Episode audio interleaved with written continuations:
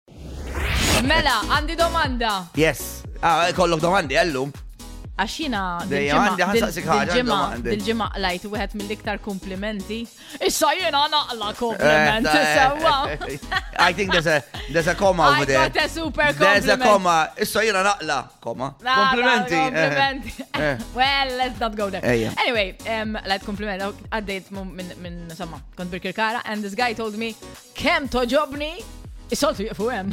I'm just kidding, I'm just kidding. Eh, għalli kem toġobni fuq il-radio ma ġanni. Tlaħami, oh. tlaħami jew għalli. Mela, mela, mela, muħajtija. Għatlu, that's the best compliment ġmin. Sajjena dawk l-affarijiet all right, obvi pers li tkun ilek. Eh, eh, your favorite compliment. Jena darba, this is I'm talking, nasab ilu 20 sena, kont mm. qiegħed fuq inspection ma xi klienti, eccetera, u da il-tamim għalli ħun paċenzja għandi daw tlet vips dawk li xi kumpanija ma jagħmlu, għalli wassalhom laqgħa sa San Ġiljan sal-hotel.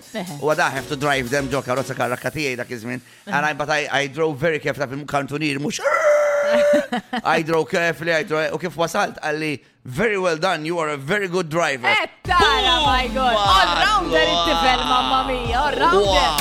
Vibe FM.